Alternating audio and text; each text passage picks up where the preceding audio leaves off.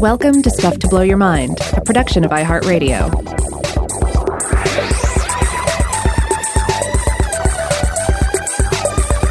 Hey, welcome to Stuff to Blow Your Mind. My name is Robert Lamb. And I'm Joe McCormick. And Robert, are we going to be talking about hot lava today?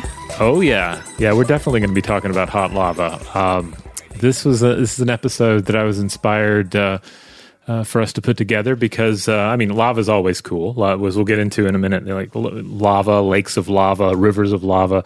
It pops up in a lot of our, our favorite uh, science fiction and fantasy franchises. Uh, but of course, in the real world, it's also incredibly interesting. It's uh, it's, it's uh, there's something almost kind of holy about being either in the presence of lava or being in places where lava has recently been. And standard terminology insert the term for molten rock when it's still bottled up below the Earth's surface is magma, and the exact same stuff is called lava once it breaches the surface in an eruption. So if it's on the surface of the Earth, basically, if you're looking at it, if you're watching it form a river across the, the black fields of rock, it is now lava. Right, yes. Now, I recently had the the privilege. This just was just last week, uh, actually, um, just a little over a week ago. I had the privilege of getting to hike the Kilauea uh, Iki Trail uh, in Volcano National Park in Hawaii uh, with my family and with some friends. Uh, this is a hike that I'd done 20 years ago, and I always wanted to do again. I always wanted to, you know, be able to bring my, my, my wife on the trip, and then you know bring my son on the, the trip. And uh, if if anyone out there is considering going uh, to the island of Hawaii, uh, I, I, highly recommend this particular walk. It's it's very popular. It's not not a trade secret or anything. It's a 3.3 mile loop. Uh, it takes you around, down, and then straight across Kilauea Iki crater. Uh, today, just just like uh, you know it was 20 years ago, it's this beautiful landscape of black, cracked volcanic terrain. Um, uh, with uh, with vegetation, uh, um, you know, at the top. So the, the, the hike itself gives you this this wonderful transformation. You get to walk through almost this kind of rainforest setting. Uh, then you, you you know you go down uh, the edge of the crater, and then you go into the bottom of the crater where it's like another planet. It's it's truly unlike anywhere else I've been. Just a really unique and beautiful place. One of the things I remember that we talked about in our episodes on the eruption of Mount Vesuvius. Uh, mm-hmm was about how you can track sort of the the length of time since the last eruption or or major disturbance by how far vegetation has re-encroached on the on the volcano and that mm-hmm. you know so there was this horrible eruption in what was it 79 CE of, uh, of Vesuvius and it turned the area around there into I'm sure it, you know eliminated most life within a certain radius from the uh, from the eruption site. Uh, but then you get to see just like over the years, the trees and all the, the, the vegetation just pours back in, the greening of the of the cone, mm-hmm. and and there's something I always found beautiful about that because it's like the trees don't know. Yeah. the tree the, it's it's always it's it's kind of interesting in both directions because you see footage of um, of, of the volcanic activity that took place in this crater back in uh, 1959 and you, you, know you see the plant the plants are just hanging out. They, they don't they, you know they don't care. They're like oh, no i'm still doing okay. I haven't been uh, the leaves have not been burnt from me yet. So you, will see me in the foreground. And then likewise you go back uh, there today and you see the you know the plants making their comeback. Um, uh, you know, right at the fissure point right at the place where uh, uh, where all of this uh, volcanic activity was was happening where this lava fountain was shooting high into the sky. It's beautiful. Yeah so, like I say, if you go to to Iki uh, crater today, Kilauea Iki crater, you can you can walk cr- across it. Uh, you know, all perfectly safe. Um, the, the, the lava uh, that was underneath your feet is all com- completely solid now, or thought to be. Uh, probably has been completely solid since the I think the mid '90s. They say, but uh, but all this was different in the past. Uh, Hawaii is, of course, a, a young island uh, formed from five separate shield volcanoes. If you were to travel back in time a million years, the island wouldn't be there at all. Uh, travel back to uh, the mid 1950s, and this particular crater was there, but it contained an entire forest uh, at the bottom of it. Um, and uh, this would have been roughly 800 feet or 244 meters down into the crater. But then in 1959, uh, there was this um, this eruption event, a spectacular eruption from a, a half mile fissure in the crater wall. And then in 17 separate episodes, lava gushed from this vent, lasting five weeks total, flooding the crater with lava halfway up that 800 foot crater wall. So forming the the iconic set piece of many wonderful uh, movies and, and video games, especially too, the Lake of Lava. That's right. Um, and there's some stunning images of this. Uh, um, I included one in our uh, notes here, Joe. These just come from the um, uh, from NPS.gov. Uh, you can you can look up all sorts of information there about the eruption of Kilauea Iki. Uh, there's some great photography. Uh, there's also some wonderful footage. If you go on YouTube and you look for the eruption of Kilauea 1959 through 1960, this is uh, like a wonderfully old school documentary piece about uh, this event uh, with all sorts of just glorious, unreal footage of, uh, of, of you know churning lava, spewing lava fountains, and so forth, uh, which is wonderful to watch either before or after you you know physically visit the um, uh, the crater. I also love the dragnet style Department of Interior seal that appears right at the beginning. Yeah, and the uh, the narrator reminds me of the narrator from uh, a lot of the old uh, Walt Disney Goofy shorts, where like Goofy is doing different sports. So you expect Goofy to show up at some point as a volcanologist, but uh, but he does not. Gosh, that would char your bones. so uh, anyway, this is a, a, spectacular event. A fountain of lava shot 1,900 uh, feet into the air uh, dropping gouts of magma at times the size of bathtubs, or described as being the size of bathtubs. And the resulting lake of lava was was most impressive. I, I've seen it described in park literature as a quote churning lava lake. Eventually, enough lava filled the crater that the crack was covered up. Uh, then the molten lava drained back into the vent at a speed four times faster than it filled. Uh, the National Park Service describes this occurrence as, quote, a noisy whirlpool of red hot liquid lava and black slabs of solid rock. Metal. Yeah, I mean, it, it, doesn't get any more metal than this. Um, and there's actually footage in that uh, video I mentioned where you get to see uh, a shot of a of, of a lava uh, vortex, um, and it's, uh, it's it's pretty it's pretty impressive. So even though if you visit this particular location today, you don't get to, um, you know, you don't get to see this this impressive lake of lava in Iki Crater. You can you can imagine it. Like the landscape still speaks of it. Uh, it, it the landscape looks like the the top of a of a, of a of a sheet of brownies, you know, that is cooled and has therefore um, um, you know broken as it's kind of collapsed because that's essentially what happened with the with the lake of lava as this uh, as the the surface uh, drops down and, and cracks open. Uh, it's it's just a wonderful uh, dynamic landscape that that not only i mean on one level it feels like a place that is not earth but on another level it is like it's this wonderful almost holy insight into like just how dynamic uh, the planet is and how alive our planet is. Uh-huh. Now, to uh, to sort of get to the point of the episode, though, I guess, yeah, the idea of a lake of lava, a sea of lava, or you know, certainly think of any footage uh, you've you've seen of lava flows. Uh, when when rock becomes uh, more or less like a liquid, we can't help but imagine the fantastic possibilities. Right, ships uh, sailing on a sea of lava, boats riding rivers of fire, cartoon characters surfing down lava on uh, some sort of fantastic surfboard. I think one of the most um, uh, you know obvious and perhaps outrageous examples that I can think to uh, comes from the first season of The Mandalorian, the Star Wars uh, television series, in which we see our heroes ride a droid piloted barge down a subterranean canal of lava, which I think is also supposed to be part of like the sewage system. I'm not sure exactly how this. Uh, how this planet uh, um, is, is really using its its lava here, but um, it's it's a fun it's a fun sequence. Like within the the fantasy of the show, it's it's really cool. It's very you know it's very hellish. It's kind of like um, you know the river Styx uh, meets lava, and, and, and here's here's some sort of a ridiculous droid you know in the, in the back of the barge pushing it along. Um, and then I, I, guess this sort of thing happens in a lot of uh, video games. I'm thinking like surely this happens in Mario, right?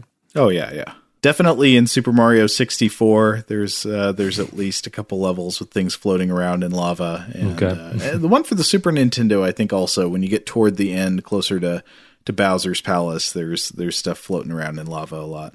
Yeah, it, it just makes sense. You got to have your you got to have your lava uh, levels in, in just about any video game. It's bad um, guy stuff. Yeah, it's bad guy stuff. Yeah, I mean, you look at other movies. Where, where does the bad guy build his lair? And it's in a volcano, of course, right? right. Um, we even talked about one recently on uh, Weirdhouse Cinema. There was the the Hercules movie where we had um, uh, we, we had the villain uh, uh, using a hideout in a volcano, and of course the the final showdown takes place within the volcano over a lake of lava. Oh yeah, what was the funny thing about the sword there or something? Oh, oh there were multiple funny things going on, but yeah, that they had uh, that was where the rainbow sword. Well, you know, he had a rainbow sword, and then there was the sword that could uh, that was holding the phoenix in place. There was a lot going on in that particular volcanic layer. Now, I was looking around for other examples of this sort of trope. Uh, I went to tvtropes.com, which is always a fun place uh, to peruse this sort of thing. I was reminded that um, in The Hobbit, The Desolation of Smaug, this being the second Hobbit film from Peter Jackson, there's a scene where Thorin rides a wheelbarrow on molten gold, um, you know, sort of surfing in it. I, I had completely forgotten about this whole this whole sequence in the uh, the movie where they they add this bit where they try to defeat the dragon by uh, covering him with molten gold. Oh, I, I I don't remember that either. I did see that movie somehow. Yeah, I just saw it last year, and I I, I kind of blanked out on all this. But then after I read about it, I'm like, okay, I vaguely remember that because it's kind of a pretty scene where the dragon gets covered in gold, but then it you know cracks the gold and he's free from the gold. They ripped that straight out of the end of Alien Three. That's right. Yeah. What do they cover? They, Liquid lead or something? Yeah, yeah. It's a lead works, and they cover mm-hmm. the alien and some. Yeah, I guess it's lead. It's some kind of molten metal, and then you think it's dead, but then it just jumps out. Oh yeah, it certainly wasn't in the book. I don't remember that in the Hobbit uh, novel at all. No. Well, I also don't remember in the Hobbit novel. In the novel, did they like ride barrels down a river? Is that in there? Yeah, they did ride barrels. I do remember the barrel, the or they rode in barrels. They were kind of. Okay, I think okay. everybody I was corrected. Now, everybody, now you say but, it, but it Bilbo right. was like sealed up in them. I think they were all you know pretty seasick in there. But um, but I do remember that happening. Now, I also read on TV tropes that um, there's a there's a book in the Culture series by Iain M. Banks, uh, "Look to Windward," which is one I have but haven't read yet. Uh, it's apparently mentioned that lava rafting is an extreme sport that citizens of the culture participate in uh, on unfinished habitats. So that, that, sounds that sounds on brand to, with the sort of thing that people of the culture would do. It's a moderately extreme sport. Yeah, yeah. Now, one thing that's worth pointing out about about these examples and plenty of other examples is that very often, whether you're playing a video game or watching a movie, you find something kind of interesting about molten lava. Uh, in in fiction, molten lava only seems dangerous if you come into physical contact with it. So if you fall yeah. into it, or um, or it's poured over you, that sort of, or you sink, uh, you know, into the lake of lava, then you're doomed. But if you're just standing next to it or in close proximity to it, uh, you're fine. Which of course would not be the case because lava is extremely hot, as we'll get into in this episode.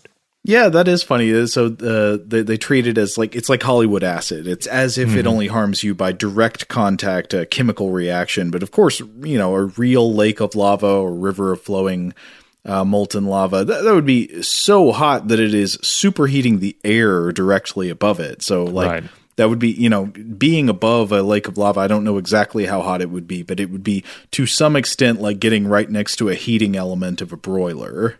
Yeah yeah we're talking pretty hot And we'll bust out some temperatures here in a bit but uh, it's it's a far cry from sort of the floor is lava scenario whether you're talking about the the, uh, the Netflix uh, game show or just the uh, the good old fashioned childhood version of this, where uh, the floor is now uh, we're imagining it is lava, and you can as long as you don't touch it, you're fine. If you make the jump from uh, from the love seat to the couch without touching the floor, then you're fine. I think the more ac- if you want to play the same game but you want it to be more accurate, it should be like the floor is spikes. There you go. You know, like spikes. They don't hurt you unless you actually like get on them and put your weight on them.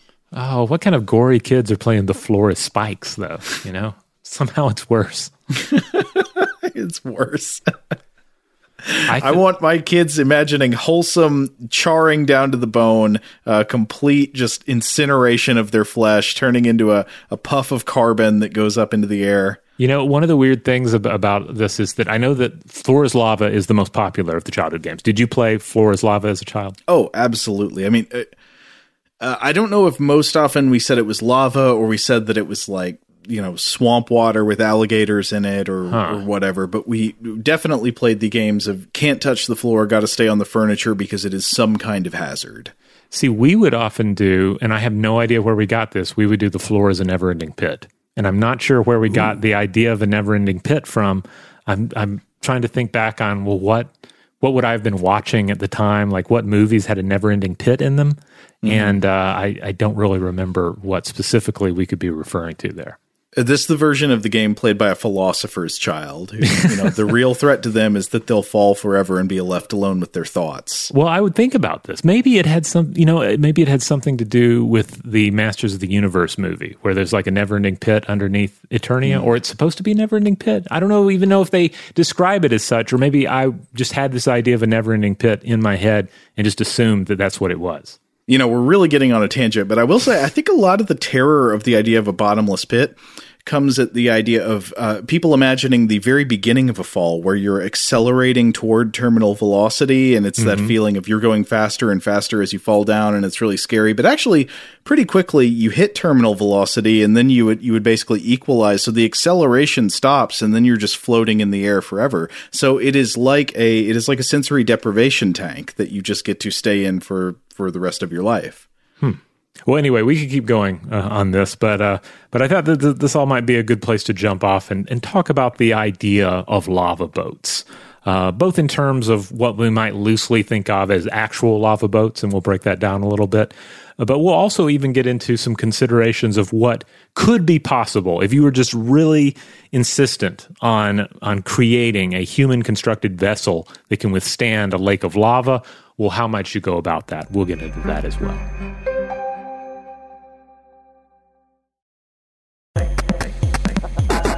Now, Rob, I know that what you have in mind when you say a lava boat is is what we're talking about. It is a boat that can float on lava. But my brain went in a different direction with this, which was not a boat floating in lava, but a boat made of lava, or more specifically, of a type of volcanic rock known as pumice. Mm. Will you go on this strange journey with me?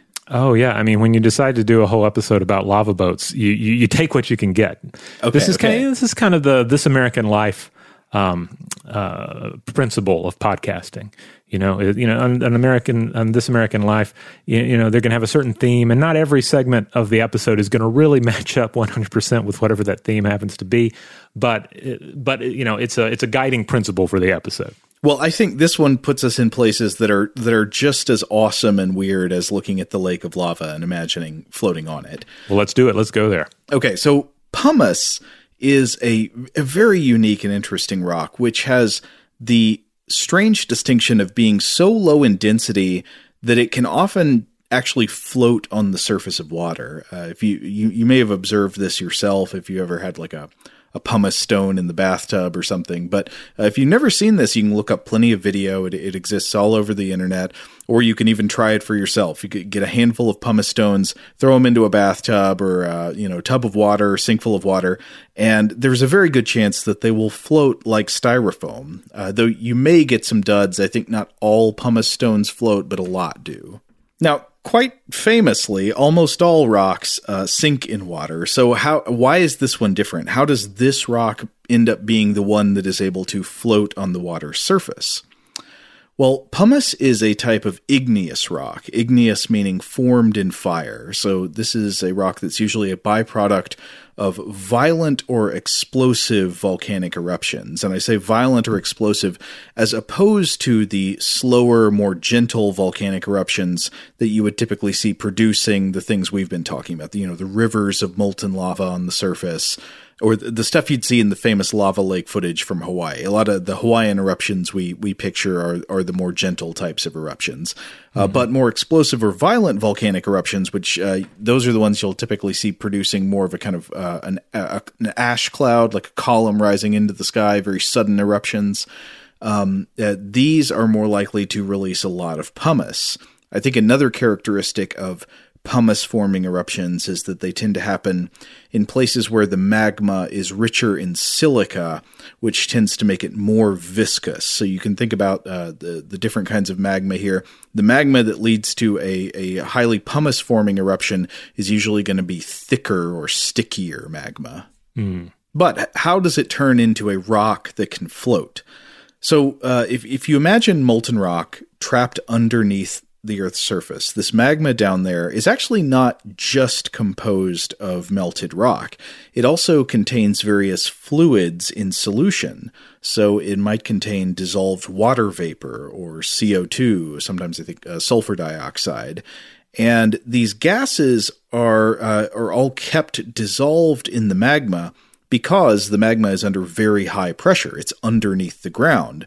So you can think about the way that the CO2 dissolved in a carbonated beverage stays in solution until the can or the bottle is opened. And then the release of pressure allows some of that CO2 to start coming out of solution, turning back into gas, and to start, you know, it starts floating to the top of the drink in the form of bubbles. That's mm-hmm. because you have undone the, the pressure of the closed container.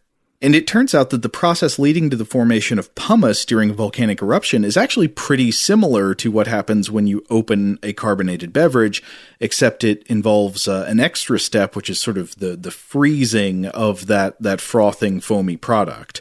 So the process goes like this you, you've got magma trapped beneath the Earth's surface, and it's got all this gas dissolved in it and the gas again is kept in solution by high pressure, and then there is a volcanic eruption. In effect, the soda can is opened, the magma rushes to the surface where there is rapid depressurization, and now, because the pressure is lower, the dissolved CO2 and water and, and other gases, they bolt from solution and they start wanting to turn into gas, forming into bubbles. But at the very same time that this, the pressure is relieved and the gas wants to come out of solution and turn into bubbles, the magma is also cooling really rapidly. In effect, it is freezing the rock in place.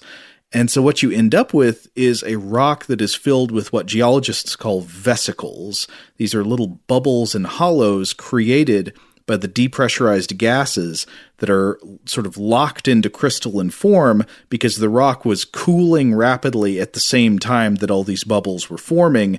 And what you get is a rock that's sort of the, the rock equivalent of if you took the foamy head of a beer and froze it. Yeah, and you know this is a, this is something you can actually it, it, uh, you, you, if you were to pick up uh, various lava rocks, you'll find that they are lighter than you might think uh, for this very reason, because they have all of these little little hollow pockets in them uh, that uh, you know that were essentially uh, you know little pockets of gas.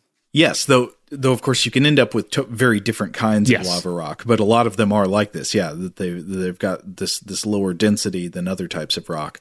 I think, but it depends on a lot of. It depends on like the composition of the magma, mm-hmm. the conditions under which the the uh, the lava cooled once it was on the surface, and things like that. So, right. so you can end up with a lot of different products. But pumice is one of these, and pumice is is very low density. So you can end up with this very low density rock that is that's full of these little vesicles that allow it to float on the surface of the water. Uh, though, though I do think over time pumice tends to get waterlogged and lose its buoyancy, but that can take a long time. So you can get a pumice rock that, you know, it remains buoyant for for years after after the time it's created. But anyway, coming back around to the idea of lava boats, I think the really amazing thing about the ability of pumice to float is that when large masses of pumice are all formed together, they can all float together, leading mm. to a phenomenon known as pumice rafts. So, as one example of this, I was looking at a BBC article from 2019 called Vast Pumice Raft Found Drifting Through Pacific Ocean. Yeah, this is really incredible. It includes footage uh, that is also quite uh, quite fascinating. Oh yeah, we'll, we'll get to that in a second. So, in in August of 2019, there were some Australian sailors that reported the discovery of a gigantic raft of floating pumice stones in the Pacific Ocean. This was out on the open sea east of Fiji. And the story is that uh, it was a couple of Australian sailors who were traveling between islands in a catamaran. and they accidentally piloted into this field of floating stones in the middle of the night. So I think they, they didn't see what they were getting into, but then they realized something was up. And uh, the, the raft of stones apparently slowed the vessel down and greatly reduced the wave action on the surface of the water. Mm-hmm. And the sailors investigated. They they looked out in the moonlight and they shined their spotlight to try to see what was going on and saw this rock field in the water that extended as far as they could see. And at first, the pumice jammed their rudder, so it made it hard for them to steer, and they thought they might be stuck, but eventually they were able to get out of the raft zone. And when you hear the dimensions of this thing, and especially when you see what a giant pumice raft looks like, you can imagine how strange and frightening of an experience this might have been. Uh, so at the time of the article, it was estimated that this pumice raft was about 150 square kilometers or 58 square miles, which the article says is roughly equivalent to 20,000 football fields, though this wow. is the BBC. So I think that is what we would we would call soccer, not football. Well, it's still 20,000 soccer fields. That's yeah. amazing. I was looking up countries uh, by land area for comparison, mm-hmm. and so this raft would indeed be larger than a bunch of the world's smallest countries. It's roughly the same area as the British Virgin Islands or Liechtenstein. Mm-hmm.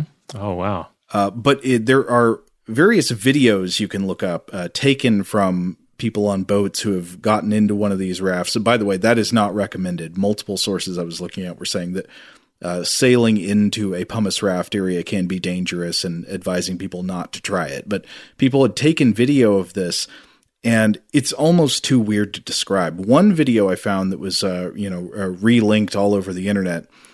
It looks like the ship is sitting in an enormous desert or gravel parking lot, except the parking lot extends all the way to the horizon and it is undulating with waves yes. like the ocean because it is the ocean. Just absolutely hallucinogenic apocalyptic imagery. If you can just imagine a moving, rippling parking lot that goes as far as you can see.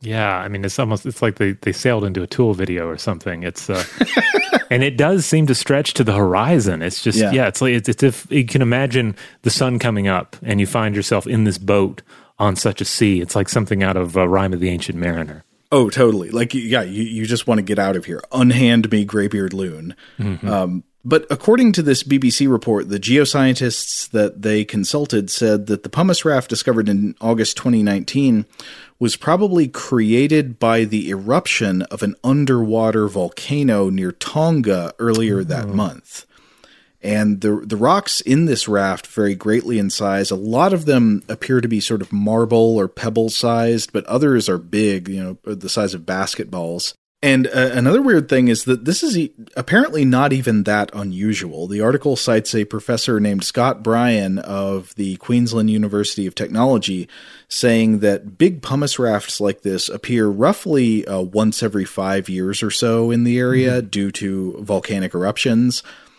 And he interestingly links pumice rafts to historical reports of islands in the ocean that people spot on one journey, but then later say they can't find again when they return to the same place. So possibly some of these observations were actually not land, but floating rafts of low density rock. That's fascinating because we we've discussed on past in past episodes about how various uh, mirages uh, and optical effects can uh, can lead to the misidentification of of islands where there are no islands. Uh, but but here's another possibility, at least for for some regions of the world. Right, especially in the Pacific and like these uh, these volcanic chain areas. Yeah. Now these rafts don't last forever. They disintegrate over time. They probably break up into smaller and smaller clusters and then end up either sinking or being deposited on shores. But yeah, it's a truly stunning uh, a- act of planet Earth to, to to see these things. And I know what you're all wondering. I, I know you're thinking, okay, since we're on the subject of lava boats, you're thinking, could a pumice raft function as an actual raft, function as a boat for me? Like, could I walk on it? Could I travel on it? And I think generally, could I be answer- shipwrecked upon it? Like that would be the it seemed like the, the perfect scenario, right? Right. Uh, so, from everything I can tell, the answer to this is almost always no. I I did find a few pictures of scientists uh, the sort of appearing to trudge around on a pumice raft in what looks like very shallow water. Uh, but I, I couldn't tell what was going on. There may be some kind of special condition involved in this one scenario. In general, I think most pumice rafts will no more support your weight than would a floating clump of Cheetos on the surface of a swimming pool. it's just like you just go right through it, so don't okay. try it. I think what would really be necessary in order for it to support you would be some way for it to like all be held together into a single mass. But this is like, you know, it's like floating, uh, packing peanuts. It's just mm. like there, there's nothing to like form a solid floor for you. Hmm. Yeah, you'd have to somehow like like lash it all together, I guess, right? Yeah, and e- well, even if you were able to do that, I might worry that it's not mm. uh, rigid enough. so, right, like, right. You, it could turn into like a death trap. Like you just jump into a tarp that's on the water surface and it closes around oh. you. Yeah, yeah, that sounds that sounds horrifying. But, but, but, just because the raft won't support anything the size and density of a human being doesn't mean that these don't carry other biological passengers. And in fact, there is plenty of evidence that pumice rafts do exactly that, that they may serve as a fast dispersal mechanism for many kinds of smaller life forms, especially marine life, spreading between different zones of the ocean and uh, from coastal regions to other coastal regions, sort of island to island. Hmm. Uh, for example, I was looking at one paper by Bryan et al. I think this is actually Scott Bryan, the same uh, researcher who was cited in that BBC article. Uh, but uh, a bunch of other authors published in uh, PLOS ONE in 2012 called uh, Rapid Long Distance Dispersal by Pumice Rafting. And here the authors note that actually pumice rafts make a, a wonderful uh, agent for transporting a, a, a, big variety of marine organisms from one place to another uh, for a number of reasons. I mean, they've got these little vesicles in them, all these little hollows and holes and bubbles, which make a great place for tiny organisms and larvae of, of larger organisms to hide from predators while they're uh, being transported uh, across the, the water. Hmm. But anyway, they, they write, quote, Here we report on a significant recent pumice rafting and long distance dispersal event that occurred across the southwest Pacific following the 2006 explosive eruption of Home Reef volcano in Tonga. Uh, and they say, uh, according to their, their research, they found uh, more than 80 species and a substantial biomass underwent a more than 5,000 kilometer journey in seven to eight months by, by way of this pumice raft. And so uh, they include like some photos of pieces of pumice salvaged from from some of these floating rafts, and it's funny how much life that they're just coated with by the end. Like, so they have these photos where they identify all the different life forms that are clinging to these floating rocks. They've got bryozoans, uh, anemones, mollusks, uh, goose barnacles, coral, cyanobacteria, macroalgae, uh, some other things I'm I, I, don't even know how to pronounce it. Like the, these can become sort of these these rafts of life going from place to place. Yeah, these are these are impressive. Like all this just accreted life on the rock. And I found another interesting relationship. This one just hypothetical. I mean, the previous like it, it is clear that these pumice rafts actually do harbor plenty of life forms and transport them around in the ocean. But another interesting hypothesis is that floating rafts of pumice could possibly have been a good environment for the the origins of life on Earth. Uh, hmm. This is argued, for example, in a paper I was looking at from the journal Astrobiology by uh, Martin D. Brasier et al. Uh, Brasier, I think, is a, a professor at Oxford University. And uh, the paper is called Pumice as a Remarkable Substrate for the Origin of Life. And essentially, the authors here argue that floating rafts of pumice actually meet a lot of the criteria that we would expect for the, the place for life to first evolve on Earth. Uh, they give a number of reasons, they say, uh, related to the physical properties of pumice itself. Uh, so, just reading from their abstract, they give four reasons. They say first, during eruption, it develops the highest surface area to volume ratio for any rock type. Second, it is the only known rock type that floats as rafts on the air water interface and then becomes beached in the tidal zone for long periods of time. Third, it is exposed to an unusually wide variety of conditions, including dehydration. Finally, from rafting to burial, it has a remarkable ability to adsorb metals, organics, and phosphates, as well as to host organic catalysts such as zeolites and titanium oxides. And then they say these remarkable properties now deserve to be rigorously explored in the laboratory and the early rock record. So this would sort of match with uh, some of the other interesting ideas we've talked about how. Um, a lot of researchers are thinking good candidate areas for the origins of life on Earth would be like areas that repeatedly got wet and dry in cycles, or areas mm. that were right at the interface of water and dry land, because that that kind of change, like hydration and dehydration of uh, of uh, sort of uh, gatherings of organic molecules could have triggered some of the chemical evolution that gave rise to you know the or, the organic molecules you're looking for for the origins of life and possibly for the structural formations of cells themselves.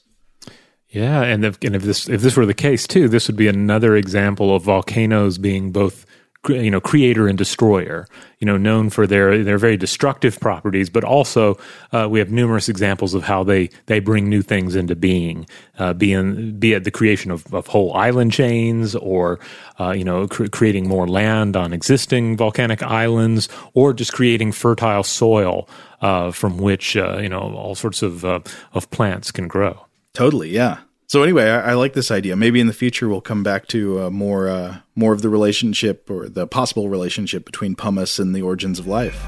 Yeah.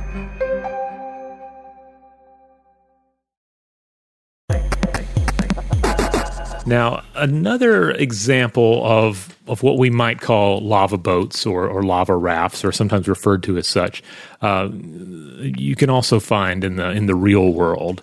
Um, and uh, there's there's actually some fabulous footage of this uh, of this phenomenon that uh, that came out in uh, in recent years, um, particularly in, in, regard to uh, 2018 uh, um, volcanic activity at Kilauea. what we're talking about here with lava boats, lava rafts, are simply accreted lava masses that move downstream in lava flows. they look sort of like rafts or boats. Um, and as they move, more lava can adhere to them and they accrete into bigger lava balls. And to be clear, the official terminology here is not la- lava boats or lava rafts, it is lava balls or accretionary balls. Uh, but lava boats kind of took social media by storm, especially uh, in regard to some of the footage that was making the rounds, which is quite impressive. It looks like this big black sort of star destroyer type uh, shape uh, in the lava flow, making its way sort of towards the camera.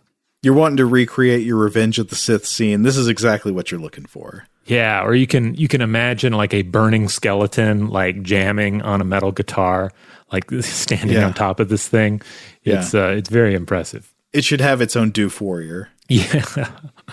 so uh, this is this is awesome footage. You know, definitely check, uh, look it up if you're you're interested. And it also can help sort of illustrate what sometimes we sometimes encounter with lava fields, in which an upper rigid crust rests, or you could even say floats, on a layer of fluid lava. But this would be you know an, an even more stark example of that of that uh, that uh, situation. Uh huh. Now, from here, I thought we might move on into the discussion of sort of, I guess, speculative lava boats. And you you mean boats more literally now? Yes. Now we're getting into the idea of like a a vessel that humans made, and in this case, that humans make and then like set adrift in a lake of lava, and then attempt to climb into said vessel and maybe make a, a voyage halfway across the lake. Take me there. Yeah, perhaps to defeat Bowser or something. I don't know. But um, so uh, if you haven't watched the 2016 documentary Into the Inferno, uh, I, I, think we, we, we both would highly recommend this. It's uh, it was written and directed by Werner Herzog and featured British uh, volcanologist Clive Oppenheimer. Uh, both of these gentlemen were guests on our show back in I believe this was like late 2020 in promotion of their documentary Fireball: Visitors from Darker Worlds. Yeah, I think uh, Into the Inferno was the documentary they had done right before this one. Right. Yeah, uh, dealing with with uh, volcanoes, mm-hmm. and uh, it's it's it's wonderful. Uh, if you get a chance to, to watch it, you you definitely should. If you're interested in volcanoes or you know just the work of Werner Herzog, uh, you know, definitely worth picking picking up. Um, Into the Inferno features footage of volcanologist Maurice and Katia Krafft, a French husband and wife duo. Uh, the Kraffts were pioneers in the film documentation of volcanoes, uh, notable for their sometimes very you know close proximity um, filming of lava flows. Uh, a lot of very dangerous at times looking footage. Uh, and uh, sadly, they did both perish in a 1991 uh, pyroclastic flow on Mount Unzen in Japan.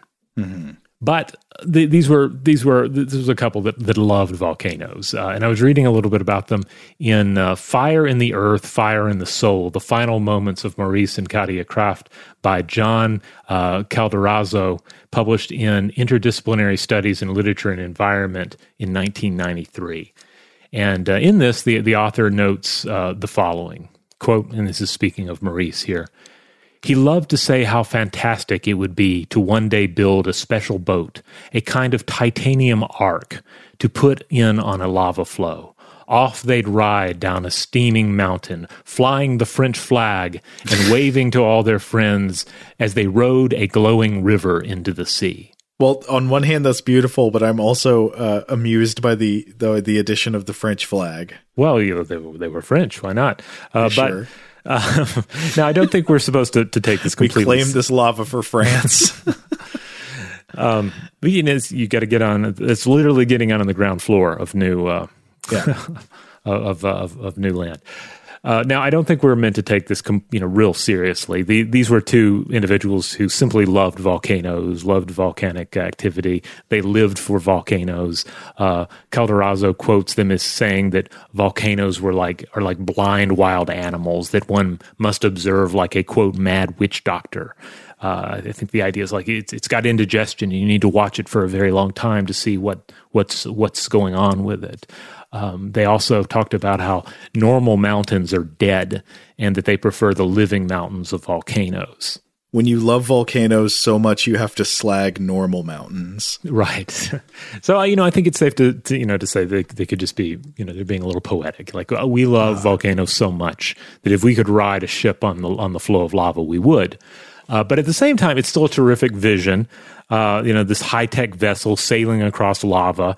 I, I was looking around. I imagine somebody has has explored this more in science fiction, especially like pulp science fiction of the old days. Like there has to be some story about like a uh, you know a volcanic planet and there being some sort of a a volcanic ship. I would be shocked if this is not shown show, if this has not appeared in uh, in Doctor Who at some point or another. Oh yeah. So, so if, you, are wondering, well, could could this exist? Could we make something like this? Well, luckily, volcanologist and science writer Robin Andrews chimed in on this very topic uh, for a 2017 Forbes.com article titled "Here's How to Make a Boat to Sail Over Deadly Lava," and and he he uses uh, the, the dreams of the Kraffts of uh, particularly Maurice Krafft as kind of the jumping off point for this as well. Okay, what's his plan here? Okay, so um, he points out there's first of all you've got to take into account those temperatures like like first and foremost they may ignore the temperatures in the movies but you need to be aware of them uh, first of all right. he writes that lava flows tend to run 1000 degrees celsius or uh, 1832 degrees fahrenheit on average and lava lakes can exceed that to a max of uh, of, uh, of, of, somewhere around 1100 uh, degrees Celsius or 2012 degrees Fahrenheit. So it's it's really hot. Um, yes, you can. if you're going to be any, anywhere close to that for you know certainly for a boat ride if you're going to build a boat you have to take into account that um, it's going to be that hot. You're going to need physical protection. You're also going to need some sort of containment suit or uh, you know oxygen supply so that you're not just breathing in toxic gases that are either going to kill you dead out there on the lake or just like permanently damage your body. So he says, okay, if you're going to build this boat, it probably needs to be steel, as steel melts at um, 1,370 degrees Celsius or 2,500 degrees Fahrenheit. So you, you don't want to be in a boat that melts in the lava lake. You want to be in a boat that that doesn't quite melt in the lava lake. that almost melts. yes. Uh, uh, by the way, some some of this may may sound fam- uh, like familiar territory. Uh, of, co- of, course, we did an episode on the One Ring from uh, uh, from the Lord of the Rings, discussing just what sort of metal would melt or be destroyed in Mount Doom, but would not melt or be destroyed in a medieval forge. Mm. So, if you want more metallurgy, that's that's episode to go back to. Okay. All right, but uh, go, going back here to the work of uh, Robin Andrews, next he points out that you need an interior lining in that boat that's non flammable and also highly heat resistant. Otherwise, the boat would just simply cook you. I think he right. writes that your, your skin would stick to it, uh, which, is, which sounds horrifying. Yeah, even if the boat didn't melt, it would essentially turn into a frying pan, right? You're riding mm-hmm. in a frying pan on the heating element. Yes. so he writes the following about possible lining uh, options here. Quote, there are a variety of plastics you can use, and if you uh, aren't worried about fires started by rogue lava blebs, you could even use wet wood. Uh, if you want to be particularly high tech, grab some hafnium carbide with a melting point of around 4,000 degrees Celsius, 7,232 degrees Fahrenheit, and very high thermal resistance. These would ensure you don't get a little sizzled inside your boat. You could even use hafnium carbide to make the boat but seeing as it's unfathomably expensive, steel's a far cheaper option here.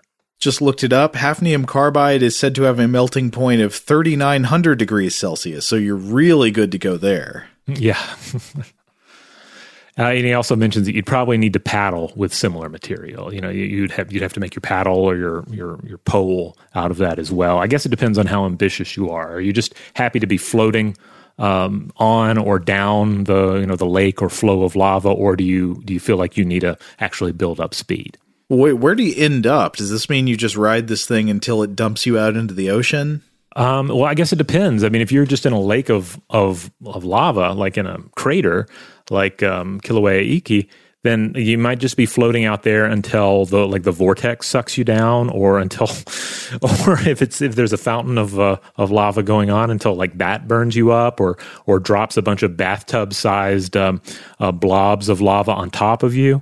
Or uh, yeah, if it's a flow going into the ocean, maybe you ride that out. But that's going to be there's, there's going to be some rapids in there. Well, a- another hazard we haven't even uh, mentioned yet is that if you actually do ride this all the way down to the water's edge and then you plunge into the water where the the molten lava is hitting the water, uh, you need to be careful there because another a totally separate thing I was reading about that we haven't even gotten to yet is this stuff called laze. Have you have you read about this, Rob? The so called lava haze. No, no. Tell me about the laze. Well, un- unfortunately, th- this has actually led to uh, at least a few human deaths in the past. But it's this type of steam or haze or mist that billows up when uh, molten lava falls into the ocean. I think I was reading about it directly in connection with Kilauea. Actually, it's dangerous for multiple reasons. Number one, that these clouds, because of some kind of chemical reaction that happens, the clouds are full of hydrochloric acid. It's like stomach acid, which you don't want getting into your lungs.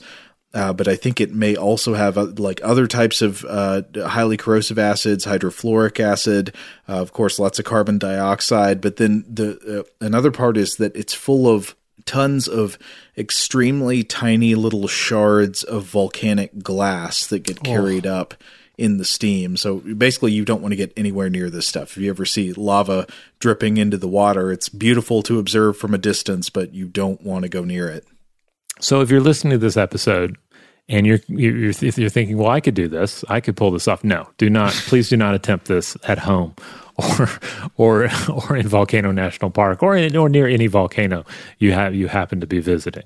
Please keep a respectful distance. And that's just respecting yourself. Right, right.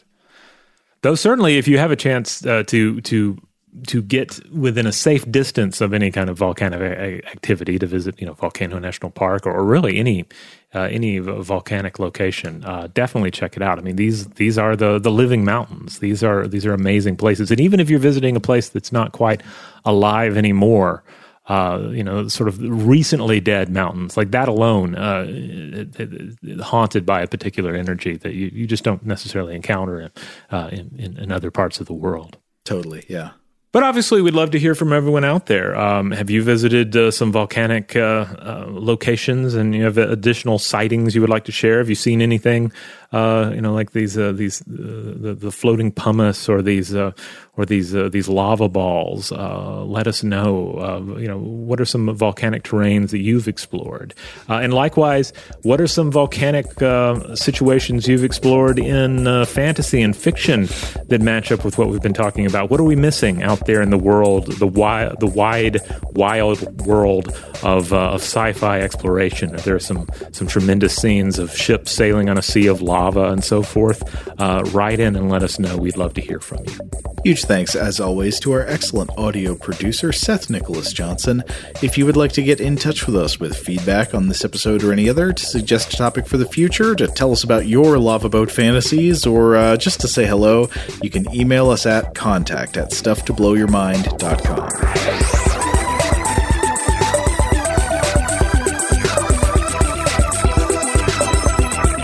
Stuff to Blow Your Mind is a production of iHeartRadio. For more podcasts from iHeartRadio, visit the iHeartRadio app, Apple Podcasts, or wherever you listen to your favorite shows.